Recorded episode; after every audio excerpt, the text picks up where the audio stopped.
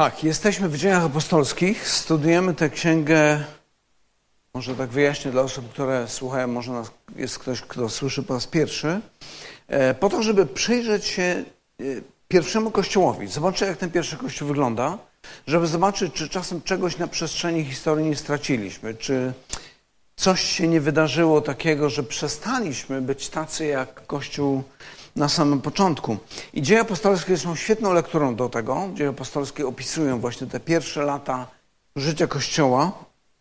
Autorem tej księgi, już wiemy, jest Łukasz, który jest z wykształcenia lekarzem, ale kiedy patrzymy na to, w jaki sposób pisze, widzimy, że jest absolutnie pasjonatem historii.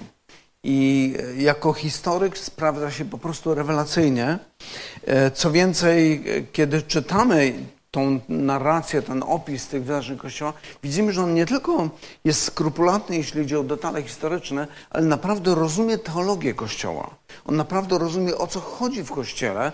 On nie jest takim, e, jak to czasami bywa, laickim, świeckim obserwatorem jakiejś religii, tak jak to bywa czasami w świecie nauki. Jest jakiś socjolog, który analizuje jakąś religię, ale nie rozumie tej religii od środka. Natomiast Łukasz jest tym, który ewidentnie to rozumie i to widać w tych pismach, które, które czytamy.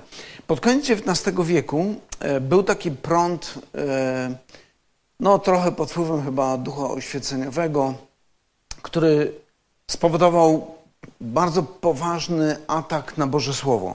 Kwestionowanie wiarygodności Nowego Testamentu, kwestionowanie również wiarygodności pism, e, pism Łukasza. I chciałbym Wam podać przykład jednego człowieka, który Wychowany właśnie w tej tak zwanej szkole Tübingen, Tübingen e, Sir William Michel Ramsey, tak się nazywał, on zmarł w 1939 roku. Człowiek, który był Szkotem, archeologiem i później jak się dowiadujemy o nim, czytamy o jego biografię, to okazuje się, że był jednym z najbardziej cenionych autorytetów w dziedzinie historii Azji Mniejszej, i czołowym badaczem Nowego Testamentu. Ale kiedy zaczynał badanie Nowego Testamentu, jakby zaczyna z, z tej perspektywy właśnie tej szkoły Tübingenowskiej, nie wiem jak to nawet przetłumaczyć, szkoły z Tübingen, e, gdzie zakłada się, że na przykład dzieje apostolskie, one powstały gdzieś tam w II wieku, kto wie, może później nawet, więc są po prostu niewiarygodne. I w pewnym momencie e, zaczyna prowadzić swoje własne badania archeologiczne właśnie na terenie Azji Mniejszej, czyli obecnej Turcji, również Grecji. I jego wnioski są zaskakujące. To znaczy dochodzi do wniosku, że to wszystko, czego uczył się w tej liberalnej szkole, jest po prostu nieprawdą. I tu mam jeden z, z jego cytatów. On mówi takie słowa: Dalsze badania wykazały, że książka dziejów apostolskich, czy księga dziejów apostolskich jest w stanie obronić się podczas najbardziej skrupulatnych badań i może służyć za źródło faktów na temat regionu Morza Egejskiego. Została napisana z taką ogromną rozwagą, umiejętnością, artyzmem i rozeznaniem, że może być wzorem historycznej narracji. I później parę stron dalej jeszcze w tej książce dodaje, można poddawać krytyce słowa Łukasza, bardziej niż ka ka każdego innego historyka, a one wytrzymują najbardziej drobiazgowe i gruntowne testy, zakładając, że krytyk naprawdę zna swoją dziedzinę i nie wychodzi poza granice nauki i uczciwości. I chcę w ten sposób podkreślić to, że kiedy mówimy o chrześcijaństwie, kiedy przyglądamy się chrześcijaństwu na początku, to nie przyglądamy się jakiejś filozofii wymyślonej przez człowieka, który, nie wiem, może nawet nie wiadomo, czy w ogóle istniał, albo nie wiem, żył w jakiejś beczce. Zawsze zapominam, jak się nazywał ten filozof. Jak? Diogenes. Chrześcijaństwo nie jest filozofią, po prostu wymyśloną jakąś ideą. Chrześcijaństwo jest wydarzeniem historycznym, ale jest wydarzeniem historycznym, którego, w którego znaczenie trzeba uwierzyć. Jakby to, że zbadamy historię i widzimy, jak to wszystko przebiegało i ustalimy dokładnie, jak to wszystko było, to jeszcze nie wystarczy. To, co jest potrzebne, to jest zrozumienie znaczenia tego, co się wydarzyło, i to jest coś, co wymaga od nas wiary. To tylko taki króciuteńki wstęp. Przechodzimy do naszego rozdziału. Rozdział czwarty. Przeczytamy sobie wersetu od 32 do 11 e, wersetu 5 rozdziału. To jest sytuacja już w poprzednim rozdziale, w zeszłym tygodniu mówiliśmy o tym, e, Nastąpiło uzdrowienie blisko, e, niedaleko świątyni. E, apostołowie zaczynają przemawiać, zostają skrytykowani, wsadzeni do więzienia. Potem wracają, modlą się o odwagę i teraz mamy jakby ciąg dalszej tej historii. I Łukasz opisuje, jak wyglądało życie e, tego kościoła. Mieliśmy tutaj fragmenty tego, jak wyglądało ich życie modlitewne, jak wyglądało ich pasja dla zwiastowania Ewangelii, a teraz mamy nowy fragment. I mamy tak, a u tych wszystkich wierzących było jedno serce, jedna dusza i nikt z nich nie nazywał swoim tego, co posiadał, ale wszystko mieli wspólne. Apostołowie zaś składali z wielką mocą świadectwo o zmartwychwstaniu Pana Jezusa, a wielka łaska spoczywała na nich wszystkich. Nie było też między nimi nikogo, kto by cierpiał niedostatek. Ci bowiem, którzy posiadali ziemię albo domy, sprzedając je, przynosili pieniądze uzyskane ze sprzedaży i kładli u stóp apostołów i wydzielano każdemu, ile komu było potrzeba. I tak Józef, e, nazwany przez apostołów Barnabą, co się wykłada syn pocieszenia, Lewita, rodem z Cypru, e, sprzedał rolę, którą posiadał, przyniósł pieniądze i złożył u stóp apostołów. A pewien mąż imieniem Ananiasz ze swoją żoną Safirą sprzedał posiadłość i za wiedzą żony zachował dla siebie część pieniędzy, a resztę przyniósł i złożył u stóp apostołów. I rzekł Piotr Ananiaszu, czym to omotał szatan serce twoje, że okłamałeś Ducha Świętego i zachowałeś dla siebie część pieniędzy za rolę? Czyż póki ją miałeś, nie była twoja, a gdy została sprzedana, czy nie mogłeś rozporządzać pieniędzmi do woli? Cóż cię skłoniło do tego, żeś tę rzecz dopuścił do swego serca? Nie ludziom skłamałeś, lecz Bogu. Ananiasz zaś, słysząc te słowa, upadł i wyzionął ducha. I wielki strach ogarnął wszystkich, którzy to słyszeli. Młodsi zaś wstali, owinęli go, wynieśli i pogrzebali. Po upływie około trzech godzin nadeszła i żona jego, nie wiedząc, co się stało. I odezwał się do niej Piotr. Powiedz mi, czy za taką cenę sprzedaliście rolę? Ona zaś rzekła, tak jest, za taką. A Piotr rzekł do niej, dlaczego zmówiliście się, by kusić Ducha Pańskiego? Oto nogi tych, którzy pogrzebali męża Twego, są u drzwi i Ciebie wyniosą. Upadła zaraz u nóg jego i wyzionęła ducha. A gdy młodzieńcy weszli, znaleźli ją martwą. Wynieśli i pogrzebali obok jej męża. I wielki strach ogarnął cały zbór i wszystkich, którzy to słyszeli.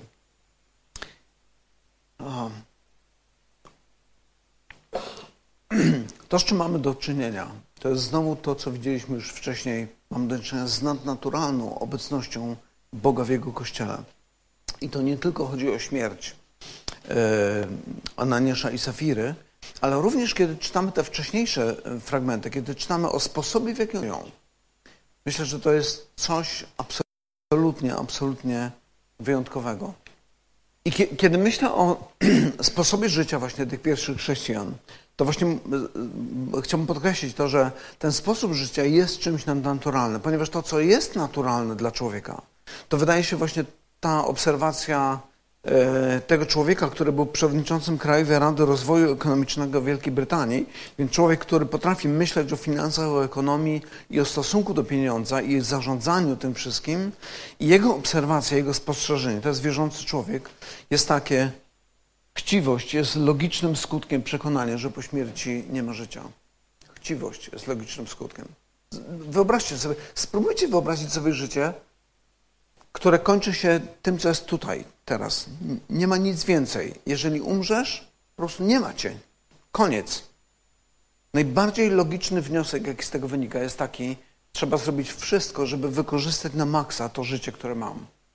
I on ujmuje to w taki lapidarny sposób, mówi po prostu chciwość jest najbardziej logicznym, logicznym skutkiem przekonania, że po śmierci nie ma życia.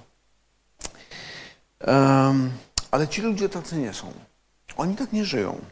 Zobaczmy nawet w tym 32 wersecie, czytamy, a u tych wszystkich wierzących było jedno serce i jedna dusza i nikt z nich nie nazywał swoim tego, co posiadał, ale wszystko mieli wspólne. I chciałbym zwrócić uwagę na to zdanie, bo ono jest bardzo, bardzo ciekawe. Tam jest jeszcze jedno zdanie ale to za chwilkę do tego nawiążemy. Chodzi mi o to, w jaki sposób jest opisany ich stosunek do, do tego wszystkiego, co posiadają. Zobaczcie, oni nie mówią, I, I wszyscy sprzedali wszystko, co mieli, żeby niczego nie mieć, żeby wszystko należało do wszystkich, tak jak w komunizmie w dużym uproszczeniu. Oni mówią, nikt z nich nie nazywał swoim tego, co posiadał. A więc oni byli posiadaczami, byli właścicielami jakichś czegoś, nieruchomości albo ruchomości, albo czegokolwiek, ale nie nazywali tego swoim, ponieważ było coś daleko, daleko większego dla nich. Większa sprawa, większa niż oni sami, większa niż całe ich życie, dla której chcieli, żeby to służyło. Chcieli, żeby ta sprawa, ta wielka sprawa się rozwijała. I mówię o tym z takiego prostego powodu, ponieważ powiedziałbym tak, że jestem zaniepokojony, kiedy patrzę i obserwuję wśród młodych ludzi szczególnie takie bardzo, bardzo mocno, no chyba trzeba to nazwać komunistyczne tendencje, skłonności do tego, żeby zbudować taki nowy, piękny, nowy, wspaniały świat, w którym wszystko będzie wspólne, wszystko będzie piękne, będziemy się dzielić, będziemy się cieszyć światem, trochę tak jak hipisi powiedzmy próbowali stworzyć taką rzeczywistość, co, co oczywiście im nie wyszło. Kiedy patrzymy na to, co się tutaj dzieje, to myślę, że ważna różnica pomiędzy tym, co widzimy w komunizmie i tym, co widzimy tutaj, jest taka, że to, co oni robią, nie było ideologicznym, odgórnym nakazem. To, co oni robią, robią spontanicznie, z, z radością, z chęcią, ponieważ chcą, żeby tak się działo. To było coś, na czym im zależało, żeby tak właśnie się działo. I kiedy myślę o tym obrazie i myślę sobie o tych współczesnych tendencjach takich, Boga nie ma, natomiast my stworzymy komunizm, my stworzymy świat, w którym wszystko będzie wspólne, wszyscy ze wszystkimi będą się dzielić i będzie po prostu cudownie, to myślę sobie, ludzie, którzy tak myślą, nigdy nie poznali na sobie, czym jest komunizm. Ja może nie jestem taki bardzo stary, Stalina nie pamiętam, ale pamiętam czasy po Stalinie i jak wyglądało życie na początku, kiedy żyło się na kredyt, było jeszcze jako tako, a potem już było tylko coraz gorzej. I myślę, że ludzie, którzy mają takie tendencje do tego, żeby myśleć, bez Boga stworzymy sobie taki system, który będzie idealny, gdzie wszystko i wszyscy razem będziemy żyli będziemy mieli wszystko wspólne, to po prostu się nie da. Bez przymusu partyjnego i policyjnego takie systemy po prostu nie działają.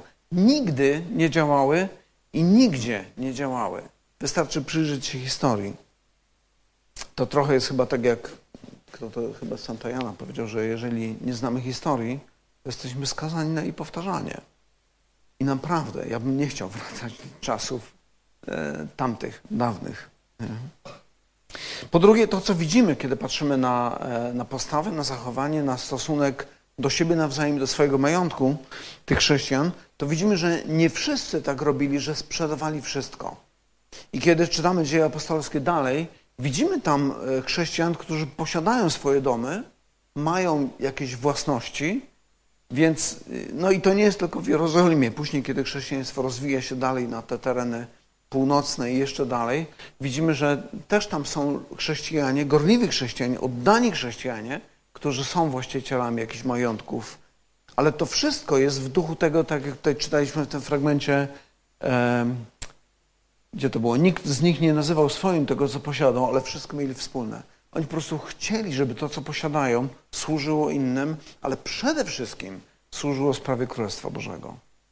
I to jest coś, co my, czego myślę, że no, możemy się pozazdrościć im trochę, uczyć od nich tego, ale też chyba powinniśmy być pod wrażeniem tego, co widzimy, ponieważ to nie jest normalne.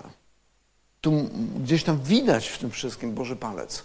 Kiedy ludzie, zobaczcie, niektórzy sprzedają i przenoszą te pieniądze uzyskane ze sprzedaży do stóp apostołów, jak to jest napisane, i to jest rozdystrybuowane pośród tych, którzy są w największej potrzebie.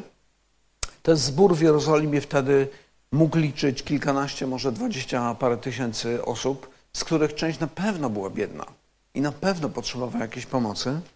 E, ale zauważcie, że w momencie, kiedy to się dzieje, w ogóle nie widać elementu zazdrości. Że ci, którzy sprzedali, zaczynają krzywo patrzeć na tych, którzy nie sprzedali. Albo jakoś odwrotnie, że ci, którzy sprzedali, tu się wywyższają. Zresztą ta historia tutaj myślę, że była takim otrzeźwieniem i postawieniem do pionu tych, którzy mo mogli w ten sposób myśleć. E, kiedy myślę sobie o, o pierwszych chrześcijanach i o im, ich stosunku do majątności, do nieruchomości, do pieniędzy w ogóle, to myślę, że można by to ująć w takie proste, proste zdanie, że wielu z nich posiadało majątki, ale ten majątek nie posiadał ich. Oni nie byli sługami tego, co posiadali, nie byli sługami swoich majątków czy swoich pieniędzy. pieniędzy, pieniędzy. I kiedy, kiedy czytam tą historię, to myślę sobie, no naprawdę, chciałbym, żeby współczesny Kościół też tak żył. Ale znowu jakby pojawia się od razu taka pułapka myślenia w ten sposób, że czy nie zaczniemy tworzyć komuny na wzór tego, co próbowali tam stworzyć Marx, Lenin i jeszcze inni. Jak to zrobić, żeby, żeby to naprawdę było błogosławieństwem? I no, myślę, że tak czy inaczej należy przyjąć taką zasadę, że jesteśmy powołani do tego, żeby się dzielić. Jesteśmy powołani do tego, żeby troszczyć się o ubogich. Jesteśmy powołani do tego, żeby wyciągać rękę do słabszych, ponieważ tak postąpił z nami Bóg. My sami tego doświadczyliśmy. Jeżeli sami tego nie doświadczyliśmy, to sami nie będziemy chcieli tego też robić w stosunku do innych. Ale jeżeli naprawdę dotarło do nas to, co Bóg dla nas uczynił, to myślę, że to będzie dużo łatwiejsze. I to, kiedy czytam tą historię i tą, tą, ten wcześniejszy fragment, to widzę tutaj właśnie takie, jakby takie dwa kierunki oddania. Zauważcie, ten poprzedni fragment kończy się modlitwą, w wyniku której zatrzęsło się miejsce, gdzie byli zebrani i co było rezultatem tego napełnienia duchem? z odwagą zwiastowali Słowo Boże. A teraz w następnym fragmencie, co robimy, co oni robią? Widzimy, kiedy oni żyją tym słowem, które zwiastują. Że ta Ewangelia jest obecna w ich życiu jakby we wszystkich dziedzinach, łącznie z ich stosunkiem do majątku. I to, to jest coś, co było spontaniczne, ale to właśnie było obrazem Ewangelii. A czym jest Ewangelia? No właśnie, Ewangelia Ewangelia pokazuje nam Jezusa, Syna Bożego, który chociaż żył w absolutnie komfortowych warunkach, wszystko to zostawia ze względu na nas. Ewangelia ukazuje Jezusa, który pochyla się nad człowiekiem, który nie zasłużył na to. Ewangelia pokazuje nam Jezusa, który oddaje swoje życie za kogoś, kto pod względem moralnym jest nieskończenie gorszy od niego. Ewangelia mówi o Jezusie, który przez swoją śmierć prowadzi do pojednania ludzi, którzy wcześniej byli wobec siebie wrogami. I to życie jest doskonałą ilustracją tego, czym jest Ewangelia. To nie jest filozofia czy teoria, filozofia, teoria, filozofia, która gdzieś przez kogoś została wymyślona. To jest życie. To jest życie tych ludzi. To jest życie, które jest in, w integralnej więzi z tym, co oni mówią, z tym, czego nauczają. I kiedy myślę sobie o, o nas, to myślę, że no chciałbym, żebyśmy też tak żyli. Chciałbym, żebyśmy byli ludźmi, którzy okazują miłość i szacunek tym, którzy na to nie zasługują. Żebyśmy byli ludźmi, którzy pochylają się do tych, którzy są gorsi od nas. Byśmy byli tymi, którzy dają zamiast myśleć o gromadzeniu dla siebie. Abyśmy służyli zamiast myśleć o tym, żeby w końcu nam ktoś usłużył którzy przebaczamy, tak samo jak nam przebaczono. Bo jeżeli to będzie obecne w naszym życiu, wtedy ludzie nie tylko usłyszą Ewangelię, ale zobaczą, co mamy na myśli, kiedy mówimy słowo Ewangelia. Mam wrażenie, że to czasami tak jest, że gdzieś tam rzucane jest w naszej kulturze słowo Ewangelia, ale każdy ma zupełnie inne skojarzenia. Ale jeżeli wrócimy do Nowego Testamentu, przyjrzymy się pierwszemu Kościołowi, to zobaczymy o co chodzi. Ale myślę, że człowiek XXI wieku potrzebuje tego, żeby zobaczyć tą Ewangelię w nas samych, pośród nas, e, w naszych wzajemnych relacjach. E, tak, i kiedy myślę, no właśnie o pierwszym kościele, to jestem, muszę powiedzieć, zafascynowany tym, co tam dostrzegam. Z jednej strony to oddanie dla sprawy zwiastowania Ewangelii, a z drugiej strony konsekwentne życie, które jest ilustracją tej Ewangelii. I myślę, że to jest coś, czego współczesny świat potrzebuje. Współczesny świat słyszy dużo rzeczy, ale nie rozumie. Dopóki nie pokażemy tego, na czym to polega, to dalej nie będzie tego rozumiał, będzie miał problem z tym. Kiedy myślę sobie o ludziach, którzy tylko mówią, to zaczyna to być podobne do nauczania prowadzonego przez faryzeuszy, którzy moralizowali, moralizowali, moralizowali. Efekt tego był taki, że wszyscy uciekali od nich. Zobaczcie, co się dzieje, kiedy przychodzi Jezus. Ci grzesznicy, którzy uciekają od faryzeuszy i uczonych w piśmie, bo się ich boją, lgną do Jezusa, chcą przy nim być, ponieważ doświadczają przebaczenia, doświadczają miłości, doświadczają szacunku, doświadczają czegoś, czego wcześniej nie doświadczyli. Czy my możemy żyć podobnie? Myślę, że tak. Myślę, że jest to możliwe. Byle Ewangelia była naprawdę za klecach, to wtedy myślę, że wszystko to będzie się pojawiało, będzie rodziło owoce. Oczywiście praktycznie patrząc na to, to myślę, że ta obecna sytuacja z koronawirusem i obostrzeniami wszystkimi, to one nie pomagają w tym, żeby budować jakieś relacje, organizować jakieś spotkania, być ze sobą razem. Myślę, że to jest dużo, dużo utrudnione, dużo, no, w dużym stopniu utrudnione, ale myślę, że to, co też możemy robić i co robimy, e, to iść z odwagą głosić słowo. I teraz, o ile oni to, co robili, to szli na ulicę i zwiastowali Ewangelię, to dzisiaj, jak to niektórzy ładnie mówią, taką ulicą jest internet. Więc to jest powód, dla którego my tak dużo rzeczy próbuj, staramy się robić w internecie, po to, żeby napełnić to miasto i napełnić ten kraj Ewangelią. I myślę, że to jest yy, no super sprawa. Znaczy, to, co chciałbym jeszcze tutaj dodać, czy, czy powiedzieć, to to, że nie byłoby to możliwe, gdyby nie ofiarność tak wielu z Was. Zobaczcie, to co widzimy tutaj w, e, w, w tych dziejach apostolskich, w tym fragmencie, który czytaliśmy. Widzimy ludzi, którzy są jakby e, do bólu ofiarni, sprzedając wszystko, co mają, byle sprawa Królestwa Bożego szła do przodu. Kiedy myślę sobie o naszej wspólnocie, to też myślę o tym, że jest wśród nas wielu takich ludzi, którzy naprawdę są do bólu ofiarni, może nie sprzedają swojego majątku, bo na przykład nie mają go, e, ale ich ofiarność jest czymś, co naprawdę sprawia, że pojawiają się łzy w oczach. I to mam na myśli zarówno tych, którzy są tutaj pośród nas, czy bywają tutaj pośród nas, jak i tych, którzy nie są tutaj z nami i znają nas tylko z internetu, a mimo to wspierają to dzieło, ponieważ zależy im na tym, żeby Królestwo Boże się rozwijało. I to nie jest tak, jak zarzuca się wielu chrześcijanom, że przywódcy chrześcijańscy to są chciwi i chcą, żeby ludzie dawali jak najwięcej pieniędzy. No, to tylko pokazuje, jak bardzo nie rozumieją tego, o co chodzi w chrześcijaństwie. Ponieważ w chrześcijaństwie pieniądze służą temu, żeby Ewangelia mogła dotrzeć do jak największego grona osób. I to, co robimy, chciałbym Wam pokazać jedną rzecz. E, to jest taki z wczoraj. E, zrobiłem screenshota, e, jak wygląda nasza aktywność w internecie. Zobaczcie tutaj w tej tabelce mamy Polska i osoby, które obserwują naszą stronę. Niektóre gdzieś tam widziały nas i mignęło im to przed oczami, ale którzy zalajkowali albo obserwują nas. W Polsce to jest 1400, wydaje mi się, że to jest nieaktualne, że już jest więcej. A nie, bo to jest więcej razem z pozostałymi. Z Wielkiej Brytanii 62 osoby, Stanów Zjednoczonych 37, Niemcy 27, Hiszpania 21 i tak dalej, i tak dalej. Te, te liczby nie są jakieś oszałamiające, ale naprawdę dzieło Boże gdzieś tam dociera do ludzi i ludzie korzystają. I to jest takie niesamowite, kiedy na przykład e, kilka tygodni temu ogłosiliśmy e, przygotowanie do chrztu i zgłaszają się trzy osoby z zupełnie drugiego krańca Polski. Nie? Niektóre tutaj lokalnie, a niektóre gdzieś tam zupełnie z drugiego krańca Polski.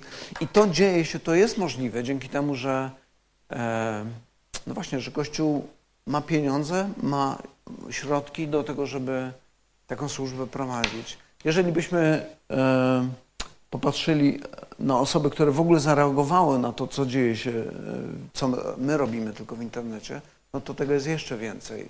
I naprawdę dzięki Bogu za to, że, że mamy taką możliwość i modlimy się o to, żeby to słowo docierało do ludzi, żeby, no właśnie, było tak, jak tutaj czytaliśmy w tym poprzednim fragmencie, że oni z całą odwagą zwiastowali Słowo Morze. My wprawdzie nie mamy tutaj jakiegoś zagrożenia, ale chcemy robić to, jak tylko to możliwe. I, ale to również to, o czym czytamy dzisiaj, to chciałbym, żebyśmy byli zborem, który jest ilustracją tego, na czym polega Ewangelia. Żebyśmy byli takimi ludźmi, którzy, kiedy ludzie spotykają nas, powiedzą, naprawdę Bóg jest między nimi.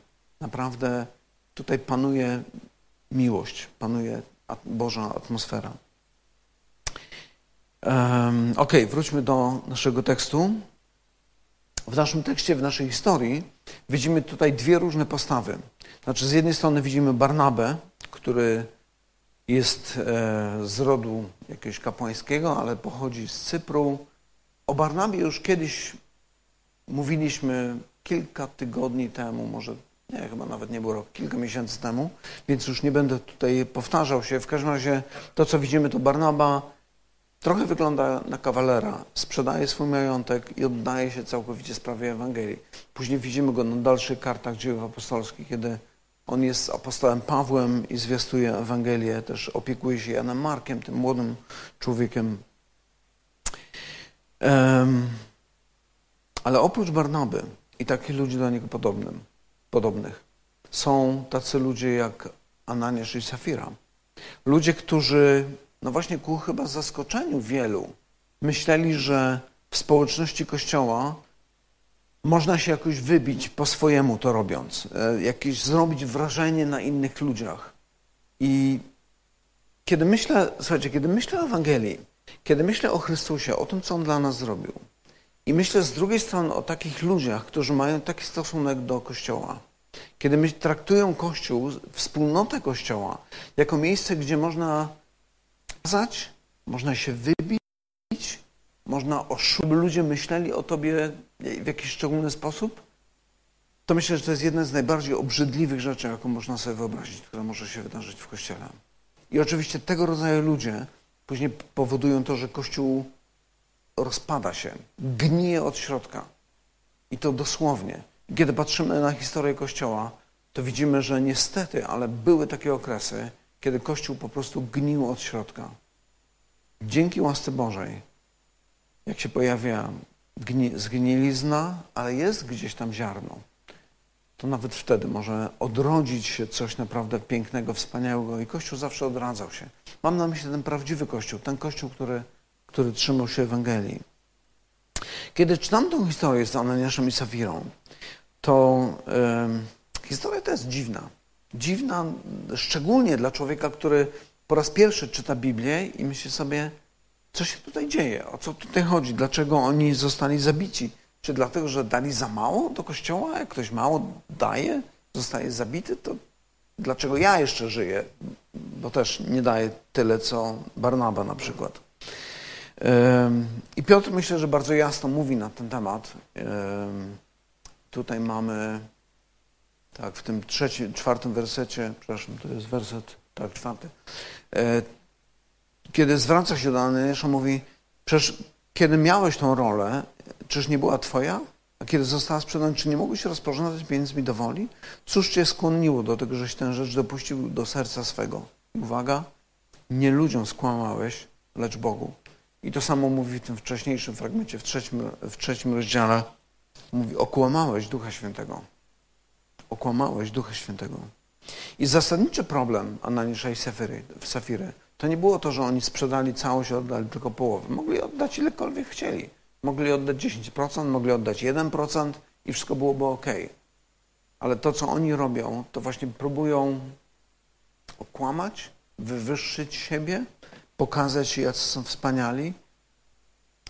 I to jest chyba jedna z najbardziej obrzydliwych rzeczy, która w, w Kościele może się zdarzyć. Kiedy pojawia się kłamstwo, szczególnie wtedy, kiedy to kłamstwo jest tolerowane. Dlaczego? Zwróćcie uwagę na chociażby ten fragment. To jest historia, kiedy Jezus dyskutuje z faryzeuszami uczonymi w piśmie i mówi do nich w pewnym momencie tak: Dlaczego mowy mojej nie pojmujecie? Zobaczcie, mamy do czynienia z ludźmi, którzy są uczonymi w piśmie, znają święte księgi na wylot. Syn Boży, ten, który jest autorem tych ksiąg, staje przed nimi, przemawia, a oni w ogóle nie rozumieją tego, co on mówi do nich i mówi: Dlaczego mowy mojej nie pojmujecie? Dlatego, że nie potraficie słuchać słowa mojego. I teraz wyjaśnia: Ojczem waszym jest diabeł i chcecie postępować według porządliwości ojca waszego. On był mężobójcą od początku i wprawdzie nie wytrwał, bo w nim nie ma prawdy. Gdy mówi kłamstwo, mówi od siebie, bo jest kłamcą i ojcem kłamstwa. Ponieważ ja mówię prawdę, nie wierzycie mi. Innymi słowy, ci uczeni faryzeusze byli ludźmi, którzy zbudowali sobie jakąś piękną wizję religijnego życia, ale zbudowaną na kłamstwie. I kiedy przychodzi ten, który mówi do nich prawdę, to w ogóle nie pasuje jedno do drugiego i oni nie są w stanie zrozumieć, o co mu chodzi. Myślę, że to jest przykład też tego, kiedy Pan Jezus daje tą przypowieść o czterech glebach. Tam jest jedna, kiedy ziarno pada na e, kamienie. I tam jest powiedziane, to są ci, którzy słuchają słowa i nie rozumieją tego, co jest powiedziane. I wtedy przychodzi tam ptaszek i zabiera te ziarna. I oni są takimi ludźmi właśnie. Boże Słowo dociera do nich, oni kompletnie nie rozumieją. Dlaczego nie rozumieją? Dlatego, że są oddani poświęceni kłamstwu. Żyją w nieprawdzie, pielęgnują nieprawdę, hołubią ją, czczą nawet, ponieważ ona przynosi im zyski. A kiedy przychodzi ten, który mówi prawdę, nie są w stanie tego zrozumieć. Um, Ananiasz i Safira poszli drogą diabła. Zobaczcie, jeżeli porównamy to jeszcze ze słowami, kiedy Jezus mówi o sobie jako o pasterzu i zestawia siebie ze złodziejem, mówi złodziej przychodzi tylko po to, żeby kraść, zarzynać i wytracać. Ja przyszedłem, aby miały życie i obfitowały. To mówi o tych owcach. Nie? On mówi, ja jestem dobrym pasterzem. Ja jestem tym pasterzem, który pasie swoje owce nie w taki sposób, że bierze kija i je pogania, ale jestem pasterzem, który oddaje swoje życie, byle tylko one mogły żyć, byle tylko one mogły znaleźć się na miejscu, gdzie jest zielona, zielona, zielone pastwisko. Zobaczmy, to jest zupełnie, zupełnie inny duch, zupełnie inna rzeczywistość. I to, czego uczy nas ta historia, co pokazuje ta historia, to ta prosta prawda, że nasz stosunek do pieniędzy pokazuje, co jest naszym Bogiem. Nasz stosunek do pieniędzy pokazuje nawet, co jest naszym Bogiem. Powiedziałbym, że nawet jeżeli nie masz pieniędzy, bo na przykład jesteś studentem i ciągle ci brakuje, to pewne rzeczy w pewnym momencie wyjdą na jaw, co jest w Twoim sercu. Dlatego tak ważne jest, żeby póki jesteś młody, pilnuj swojego serca, bo z niego tryska źródło życia.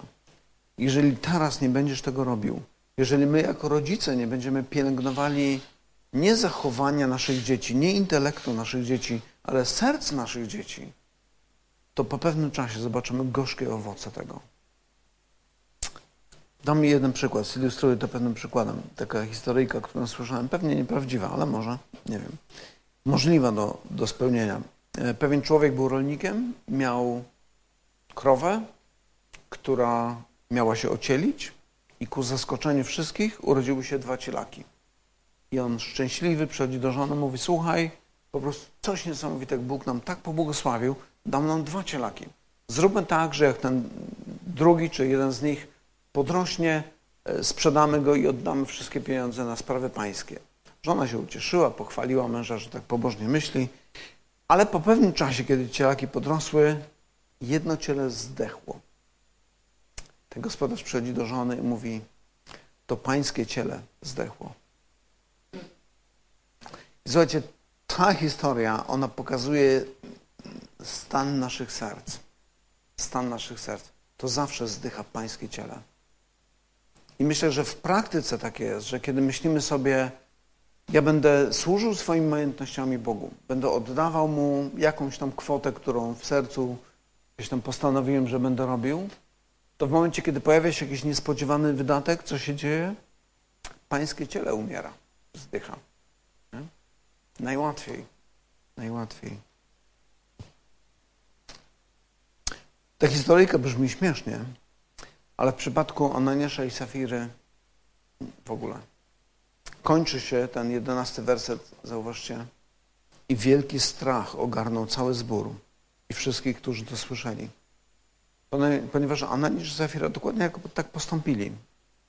Gdzieś tam powiedzieli, że oddają wszystko, a potem część zabierają sobie. Natomiast ciekawe określenie, to e, sposób, w jaki to jest. E, już zapomniałem ten werset. Dobra, może mi się przypomni później. E, to jeszcze na co chciałbym przy tej okazji zwrócić uwagę, to to, że kiedy oni e, giną, Ananiasz i Safira, to zwróćcie uwagę w dziewiątym wersecie, mamy tutaj tę historię, w dziewiątym wersecie, gdzie to jest, dlaczego zmówiliście się, aby kusić Ducha Pańskiego, oto nogi tych, którzy pogrzebali męża Twego są u drzwi i Ciebie wyniosą. Skąd Piotr wie, że za chwilę Safira również umrze? Chyba jest tylko jedna odpowiedź, że Bóg mu to objawił. Co więcej, myślę, że Bóg mu objawił też to oszustwo, które stało za całą tą deklaracją. Dlatego on pyta Ananiasza, potem Safirę, czy za taką cenę sprzedaliście tą rolę? I kiedy oni kłamią, to on wie, że jest tak, jak Bóg mu to objawił i wie, że to się skończy śmiercią tych ludzi. I kiedy czytamy tego rodzaju historie, myślimy sobie, dlaczego Bóg zabija takich ludzi, albo czy to naprawdę jest możliwe, że tak się wydarzyło? Zobaczcie, kiedy czytamy inne historie, również w Starym Testamencie, to tak, tak się, czasami tak się dzieje. Kiedy Bóg w sposób taki bardzo radykalny, natychmiastowy działa, na przykład z Uzą. Pamiętacie Uzę? To jest ten, który podpiera skrzynię, kiedy ona się przewraca. Dawid źle wszystko przygotował w swojej no, niewłaściwej gorliwości, tak jakby niezgodnej z zasadami. Dotyka skrzyni, której nie powinien był nigdy w życiu dotykać i ginie natychmiast. Podobnie było z Ahanem, kiedy Achan przywłaszczył sobie majątek, który miał, był obłożony klątwą i miał zostać zniszczony, Achan zostaje zabity. I kiedy słyszymy takie historie, myślimy sobie, no jak Bóg tak mógł postąpić z takim człowiekiem? Dlaczego Bóg w taki sposób postępuje? Ale pomyślmy o innej historii. Spróbujmy przez analogię porównać to do innej sytuacji. Wyobraźmy sobie, wyobraź sobie, że pojawi się jakiś człowiek, który chce wykorzystać Twoje dziecko w jakikolwiek sposób finansowy, seksualny, emocjonalny, jeszcze jakieś inne, i Ty widzisz, co on robi. Jestem przekonany, że zrobisz wszystko, żeby go zatrzymać. Wszystko. Nikt z nas w takiej sytuacji nie powie, no wiesz, trzeba być tolerancyjnym wobec, wobec innego systemu wartości. Nie? To, że ktoś jest złodziejem, ma inny system wartości, to, że ktoś jest pedofilem, ma inny system wartości, to, że ktoś ma jeszcze jakieś inne grzechy na sumieniu. Nikt nie powie czegoś takiego, że w tej sytuacji trzeba szanować wybór innych ludzi. Kiedy myślisz o swoim dziecku, Bóg tak samo myśli o swoim narodzie, tak samo myśli o swoim kościele. To jest Jego dziecko. Jego dziecko, któremu On, za które On oddał swoje życie. Oddaje życie swojego Syna Jezusa. I z tego powodu reaguje tak gwałtownie. Kiedy myślę sobie o tej współczesnej moralności ludzi, którzy no, publicznie obnoszą się z tym, że mówią ci, jak powinieneś myśleć, co powinieneś robić, jak powinieneś wypowiadać się na taki czy na inny temat, ale jednocześnie mówią, nikt nie ma prawa osądzać cudzego systemu wartości, cudzego sposobu myślenia, to myślę sobie, ileż hipokryzji jest w takim sposobie myślenia. I kiedy myślę o, o tym, co się dzisiaj dzieje w mediach, o ludziach, którzy z jednej strony mówią, nikt nie ma prawa innym dyktować, jak mają żyć, a potem sami narzucają innym swoją wolę, swoją moralność, to przypominają mi się słowa Jezusa, który mówi, jesteście jak groby pobielane. Albo Jana Chrzciciela, który mówi, jesteście jak drzewa, które nie przynoszą owocu, które nadają się tylko do wycięcia. I oczywiście ludzie, słuchając tego chrześcijańskiego, chrześcijańskiej krytyki, mówią, ale ja przecież nikogo nie zabiłem. Naprawdę? Według Bożego standardu tak siebie oceniasz? Jeżeli czytamy nawet kazanie na górze, Jezus mówi, jeżeli powiesz do kogoś racha, czyli tak byś powiedział, ty śmieciu, to jest winien śmierci tego człowieka. Tak samo, jeżeli powiesz do niego głupcze. Jeżeli patrzysz na kobietę i pożądasz jej, jesteś winien cudzołóstwa. Jeżeli obnosisz się ze swoimi modlitwami, z jałmużną, postem, jesteś zwyczajnym hipokrytą. Jeżeli skupiasz się na zaspokajaniu swoich potrzeb, zapominając o tym, że to od Boga wszystko pochodzi, to wszystko, co masz, i że Bóg jest źródłem wszystkiego, co posiadasz, i skupiasz się na sobie, na swoim rozumie, na swoim wykształceniu, na swoim posiadaniu, na swojej elokwencji, na inteligencji, na wyglądzie, to samego siebie czynisz Bogiem i jesteś winny złamanie pierwszego przykazania. Ananiasz i Safira coś takiego właśnie robią. Stają się sami dla siebie bogami. Próbują wywyższyć siebie przez kłamstwo, diabelskie kłamstwo w oczach innych ludzi. Stają się swoimi własnymi zbawicielami, oddając cześć własnemu sprytowi. Kłamstwo jest naturą diabła. On jest kłamcą i ojcem wszelkiego kłamstwa.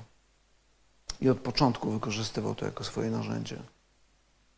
I kiedy myślę sobie o ludziach, którzy z jakiegoś powodu, z jakiegoś głęboko nieuświadomionego powodu e, postępują w taki sposób to i próbują siebie wywyższyć, jakby stworzyć inny obraz samego siebie w oczach innych ludzi niż naprawdę są, to wyobrażam to sobie jako taką sytuację ludzi, którzy wiedzą, że są brzydcy i robią wszystko, żeby tą brzydotę ukryć. Mają świadomość tego, jak wiele brudu jest w ich sercu. I zamiast przyjść do Boga i wyznać Mu te grzechy, próbują robić dobrą minę do złej gry. Tak naprawdę tracąc na tym jeszcze bardziej. Z jednej strony wstydzą się tego, co jest w środku, i nie potrafią odtworzyć tego piękna, które Bóg nam dał na samym początku. I wtedy tworzą tylko pozory. To właśnie, co robił Ananiasz Safira. Pozory, które pociąga za sobą kłamstwo i sprawia, że stajemy się coraz brzydsi. Niektórzy z Was chyba znacie, um, oj, jaki to był tytuł z Williamem Graham, o, z tym obrazem, e, wiele pamiętasz? portret Doriana Greya. Autorem jest, też to mam na końcu języka. Tak. Ale jest, historia jest niesamowita. Człowiek maluje obraz, który jest obrazem e, siebie samego, to był. I ten obraz w, wraz z jego moralnym upadkiem staje się coraz brzydszy i brzydszy i brzydszy i brzydszy. I kiedy myślę sobie o tym, w jaki sposób Biblia pokazuje, co grzech czyni z nami, to myślę sobie, tak właśnie to działa. Człowiek, który idzie, w, tak jak Ananiasz i Safira, w kierunku coraz większego grzechu, jeden grzech pociąga, jak? Oscar Wilde, oczywiście, że tak. Nie? Człowiek sam zepsuty i zły, ale wydaje się, że kiedy pisze tę powieść, opisuje swoje własne wnętrze. Kiedy patrzy, jak on sam moralnie się stacza, to właśnie tworzy tą powieść, w której ten obraz, który namalował, jest odbiciem jego własnej duszy, jego serca, które jest coraz bardziej zrobaczone i zepsute. Co robi współczesna psychologia? Próbuje nam pomóc w tym. E, słyszałem ostatnią historię, którą po prostu doskonale ilustruje ten problem, więc wam opowiem. E, pewien dorosły facet wychodzi za mąż, e, przepraszam, żeni się, żeni się i, i problem. I rozmawia ze swoim przyjacielem, że słuchaj, żenię się, ale mam problem i nie wiem, co z tym zrobić. A on mówi, co się dzieje? Wiesz co, ja cały czas się moczę w nocy. Mówi, no to nie wiem, no idź do psychologa porozmawiać z psychologiem, nie? No to poszedł do tego psychologa i po kilku miesiącach terapii spotykałem się znowu i on mówi, no jak? Słuchaj, jak ręką odjął. Co, już nie moczysz się? Nie, moczę, ale teraz jestem z tego dumny.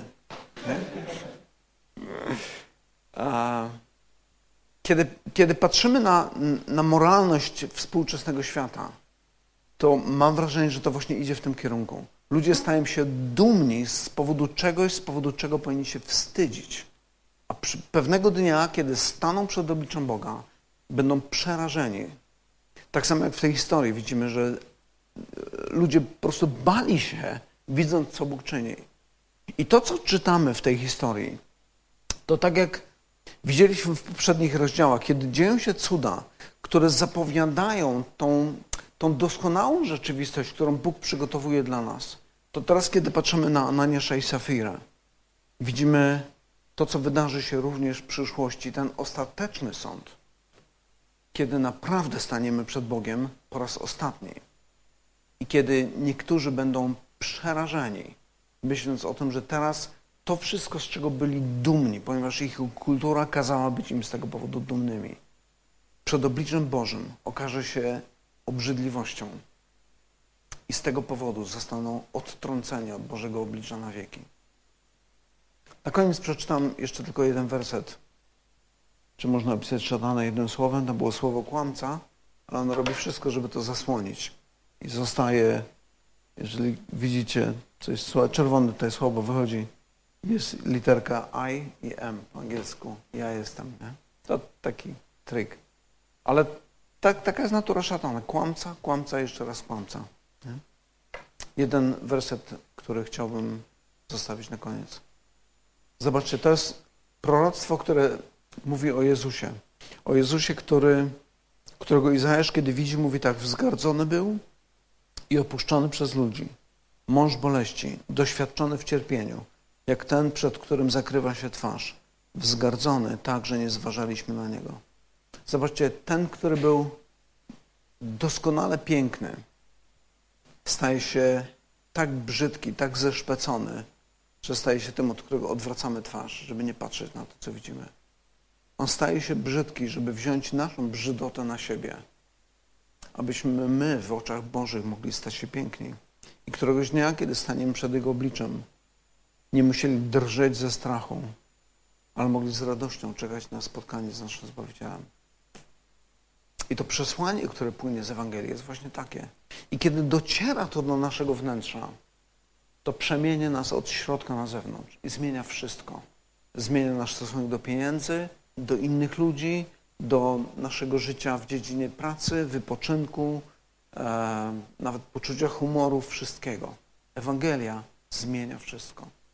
Jeszcze będziemy mówili o tym więcej, a teraz pozwólcie, że pomodlę się na koniec. Panie, chcemy dziękować Ci za to, że pomimo tego grzechu, który gdzieś ciągle dostrzegamy w sobie, to Panie, Ty wziąłeś całą tą brzydotę na siebie i oddałeś życie, abyśmy przed Twoim obliczem mogli stać się piękni, nieskończenie piękni. Nigdy nie bylibyśmy w stanie tego osiągnąć.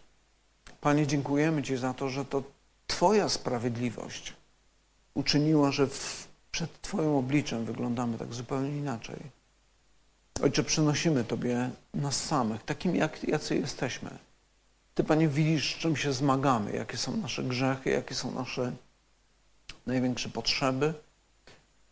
I przynosimy to Tobie i prosimy, Panie, o to, żebyś nas oczyścił, by te chwasty, które ciągle gdzieś tam próbują odrastać, by się usunął wraz z korzeniami, byśmy mogli być naczyniami użytecznymi w Twoim ręku, byśmy byli przyozdobieni Twoim pięknem i by ludzie patrząc na nasze życie, na nasze wspólne życie, widzieli, że jesteśmy ludźmi z innego świata.